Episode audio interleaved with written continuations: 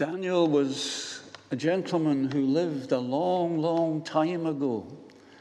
But as you listen to that chapter being read this morning, did your mind take you to the other side of the continent of Europe?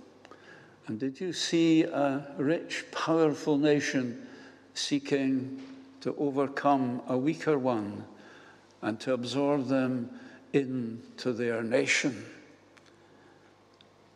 Many people don't read the Bible now, feeling that it has got nothing to say to them about life in this century. But the Bible is rich, rich in story, rich in knowledge, rich in advice.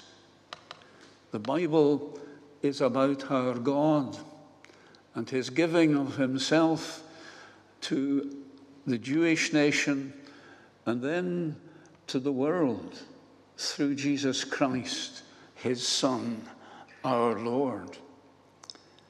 And so there was an opening which reminds us of life today. Or maybe your attention was taken up by another part of that chapter, a, a piece which might have been a commercial for uh, those who would like others to be vegetarians. Vegetables, no wine Heaven help me. But, but there is something behind this advice on what to eat or drink. Daniel and his friends did not want to defile themselves by eating or drinking food and wine which had previously been offered to the Babylonian gods. They did not want anybody to believe that they had given up on God, their Heavenly Father. And certainly, the Bible makes clear that there was a testing period after which Daniel and his three fellow Israelites outperformed the Babylonian young men. And so they were brought forward and became high officials in the Babylonian government. But of course, the story is told for another reason altogether. And the clue is in verse 8. Daniel determines not to allow himself to be ritually unclean by eating the food and drinking the wine. And the young men behave as they do because they want to make it clear that the source of their life, the one who sustains them and guides them and loves them, It's not the Babylonian God, but their God, the God of Israel, the God who would give us his Son. For the young men, their food and drink is full of symbolic meaning, as food and drink so often is. If they eat it and drink, then people will believe that they have revolted against Judaism and have adopting the Babylonian religion. The temptation to allow themselves to become absorbed into the culture of Babylon would have been tempting. They would have enjoyed the powers that they would be given and the life that they would be able to lead. But the Bible tells us that there was, there they were holding to their own faith but it didn't prevent them from being leaders in that country. But they don't cross the boundaries which deny their upbringing and deny their love for their God.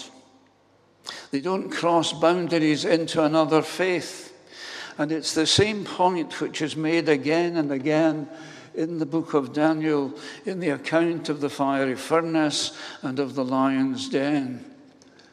Three times Daniel and his friends faced the test of loyalty. Three times they demonstrate there is a limit to their tolerance and to what they might be invited to do. The stories in the book of Daniel highlight something which is very important. They highlight the whole concept of limitation.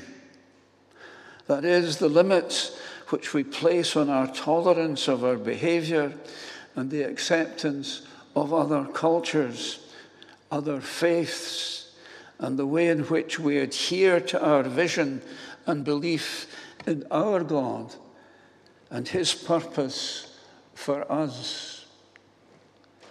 Daniel bases his belief in the one that he recognizes to be his creator, the one that he believes who sustains him and his fellow countrymen.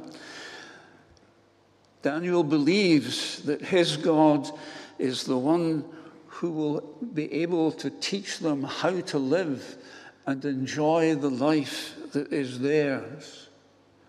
He does not believe, nor does do his friends, that to make a, a replica of some thing or other and place it in a temple and worship it, that that has any meaning for them, gives them any opportunity to live the life that they know that God would want them to live. And so it is that Daniel can go so far with his allegiance to a foreign king, but no further. For some people, their vision of life is narrow, and their tolerance of other people is very limited. And for such people, and that would probably be the vast, the mass of humanity. That is an evil source of defilement. For such people, it is necessary to save themselves by imposing a very rigid discipline and to back this up with severe penalties. And even if we think that this vision is limited and we have to accept that they hold a, such a high place for God and believe themselves to be the loyal and faithful people that He wants them to be. They are not because they have a lack of tolerance for other people. Grace and mercy would be words that they know but would not practice. For many, the boundaries governing life are less clear cut. And for those who have unclear vision of what's going on, the, their picture of God is a more loving than judgmental God. Their picture of mankind is still of a society which is weak and selfish and sinful, a society to which one has to reach out to in love and forgiveness rather than to see the need to destroy and so prevent contamination. And then there is another group, those who have a looser concept, concept of God, a greater tolerance of others. And such people have far less sense of judgment, far less a sense of sin, and less understanding of any God whatsoever. Read the book of Daniel. It's worth reading. But as always, the guide to who and to what is right must be Jesus Christ our Lord. Jesus, who put the worship of God, his Father, and obedience to his will at the very heart of his being, at the very core of the way that he lived his life, the way in which he guided with his teaching.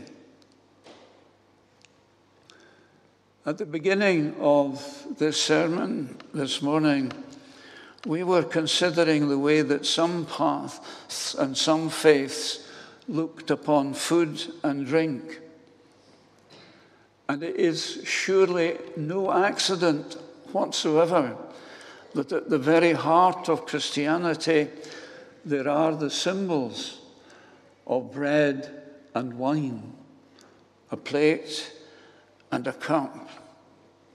And through these elements, we are given a vision of God, a God who gives himself for us, who suffers in order that people might be saved, a God whose love is limitless, and yet a God who lays down some rules, rules for life, and who says very clearly, if you cross the boundaries of the faith in me, you will find yourself in what people call hell.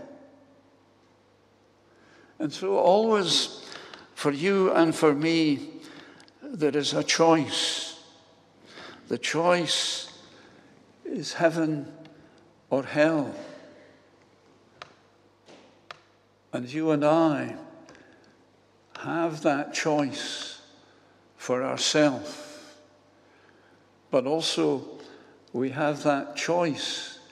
And if we make it right, then we will help other people to know the love of God and the grace and mercy which He shows us through His Son, Jesus Christ our Lord.